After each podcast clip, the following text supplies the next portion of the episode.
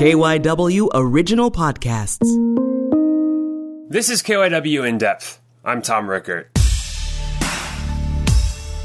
For the first week in June, Philadelphia was under a citywide curfew. And that is a momentous thing. It's been decades at least since the last time a curfew like that was put in place in Philly. So, we wanted to learn a little bit more about curfews, what kind of power local governments have, what the courts have said, how long could a city keep a curfew in place? All kinds of fascinating questions when you're talking about the power to restrict freedoms like a curfew can do. So I'm going to turn it over to KYW Suburban Bureau Chief, friend of the podcast, Jim Melwert. Jim wanted to get some answers to these questions and more, so he called up Dr. Michael Moreland. He's a professor of law at Villanova University. And he has some interesting insights about curfews and the powers of local and state governments. Here's the conversation with Dr. Moreland and Jim Melwert just kind of an overview of the constitutionality or, what courts have decided on curfews. Right. Well, generally, states and local governments have broad authority. We call it the police power sometimes. That doesn't just mean the power of the police themselves, but uh, broad authority to enact measures necessary to combat public health emergencies, uh, civil unrest, and the like. And that includes the power to enact curfews. In fact, I mean, there are a lot of localities, including Philadelphia, that have curfews in place uh, all the time for minors. Uh, and in the face of things like uh, civil unrest, they can also enact broader curfews. And it's similar in many ways to the uh, authority to enact the lockdowns that we've all been living through the last couple months. It's uh, a broad authority that the states, local governments have. Now, of course, they're they're limited uh, in certain respects. I mean, they they they you know presumably couldn't go on for too long. They can't be enforced in uh, certain kinds of discriminatory manners and, and so forth. But as to the authority itself, uh, it's there in the general authority that states and local governments have.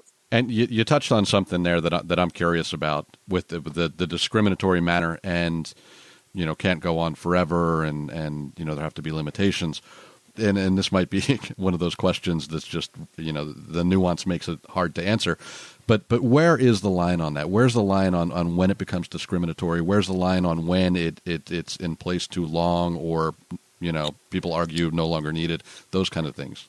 Right. Well, if if the government is facing a, an emergency of some kind, it, it has these tools to address uh, concerns about public order and civil unrest. But right, I mean there there are these limitations with regard to discrimination, for example. So you couldn't enact a curfew and have it administered with respect to, say, race discrimination, to take an obvious example. Um, but you could enact it in ways that it was geographically specific. You could enact it in ways that it lasts at least for the time necessary to combat the emergency, whatever it is. But you know, as as as the time goes on, when the curfew is in place, uh, at a certain point, you would, I think, start to have serious civil liberties concerns that the government was being overreactive in implementing a curfew relative to the risk uh, of civil unrest or public health concerns and the like. And so, just as we've seen in the lockdown context, you've, you've seen some litigation starting to percolate up with people challenging the shutdown orders there. So, also with these curfews, you could imagine that if they went on for uh, you know, another week, two, three, something like that, that at a certain point it would look like the government was wielding too big of a hammer for a problem that was not any longer that serious. Have you are, are there well known maybe court cases that have worked their way up? Are there are there kind of well known arguments against curfews or you know in, in the case of COVID a, a stay at home order? Are, are there things that people generally point to? You can imagine cases where a, a, curfew was being imposed as a pretext for uh, stopping peaceful demonstrations or other exercises of freedom of speech. And to the extent that a plaintiff in that kind of case could establish that that was the underlying purpose of the curfew, then we've seen cases in which sometimes courts have been, been willing to uh, look behind the reasons for imposing a curfew and say that it's really about preventing, say, peaceful demonstrations. There are some cases from the civil rights era that address some of these concerns. Or, as I said before, any kind of racial discrimination or other kinds of ways in which there were nefarious forms of discrimination in the way in which a curfew was being enforced and administered. And again, I don't know if, you know, obviously if I ask you a question, it's just unanswerable, then that's the answer. But is there is there kind of an understanding with curfews? I, I don't really know how to phrase what I'm what I'm thinking. Uh, a bad comparison would be something like stop and frisk. So there's um, it, built into any kind of uh, restriction like this, including a curfew, is some measure of discretion for the police to enforce them. Obviously, that's become even more vexed in the in the current context. But there is some flexibility and some discretion that the police have, and, and the curfew ordinances themselves usually have provisions for example, going to and from your place of work, or otherwise going about some kind of lawful business.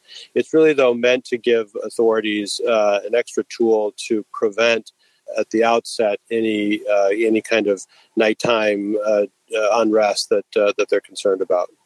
A quick Google search uh, kind of turned up just some. I, I, believe the line was, you know, the, the, higher higher courts have never really weighed in on this. That it's kind of, um, you know, there is a a bit of I think confusion was one word. I don't know if that's the right word, but but uh, it looks like you know Supreme Court's never really taken this on. Is, is that correct? Is it more of kind of an open ended type thing?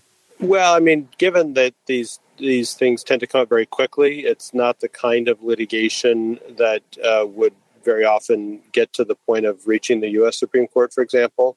I mean, there certainly are a line of free speech cases in which various kinds of restrictions uh, were being used to prevent people from uh, demonstrating, speaking out, protesting in certain kinds of places. And there you have a you know doctrine that the, the in the free speech area where you have to have a fit between the restriction that the government is imposing and some permissible government interest such as in this context, preventing uh, civil unrest or preventing, as with the lockdowns, preventing spread of a virus. But when the fit isn't there anymore, that is to say, where the government is using too onerous a restriction to address a problem that is actually relatively insubstantial, that's when the free speech concerns start to kick into higher gear. I think as long as there's a reasonable basis to be concerned about looting and property damage and other kinds of violent unrest. I think that public authorities are uh, acting lawfully insofar as they're enacting curfews that are meant to address that. Uh, sometimes we talk about in the law, we talk about reasonable time, place, and manner restrictions, so that if you're imposing restrictions as to the time, place, and manner of protesting and demonstrating and carrying on free speech, but where you allow for other outlets, so for example, daytime peaceful protests, things like that, then the free speech concerns are reduced. And the concern about, of course, especially at, at night, um, that where there the concerns about uh, protests turning violent and uh, turning into uh, uh, instances of looting and property damage, that's where I think the the public authorities are acting uh, within what the law gives them. That's great. Exp- that make that great explanation right there. So basically, they can't say we're going to put a curfew in at 3 p.m. because because there's a big protest planned for 3 p.m. Well, that's a bad example. Right. But they, they, so they basically right. can't set curfews to yeah, and that that's our as I said before, that's that's the pretext concern, right? The concern that we don't want public authorities acting under the color of law to say that uh, we need to impose a 24-hour curfew or something like that in order to uh, when what they're really trying to do is to chill free speech. But if the restriction is tailored to the government's interest in preventing property damage and other kinds of violence, then that's where the law is, is friendlier to the exercise of public authority in those cases.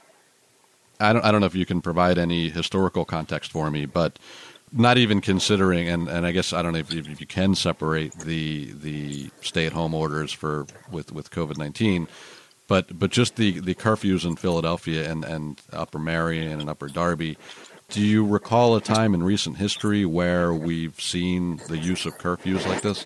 Not, depending on what you mean by recent. Uh, I mean, there, there, you know, there were um, in the uh, in the context of 1968, for example, in the um, assassinations of Martin Luther King and Robert Kennedy, some urban areas did enact curfews, and in the uh, wake of the Rodney King protests in Los Angeles. So there have been these instances where we've had similar kinds of incidents that have resulted in both peaceful protesting but also some uh, violent demonstrations. And those are the contexts in which, uh, again, the free speech concerns have to be balanced out with the public safety concerns that uh, that curfews are meant to address.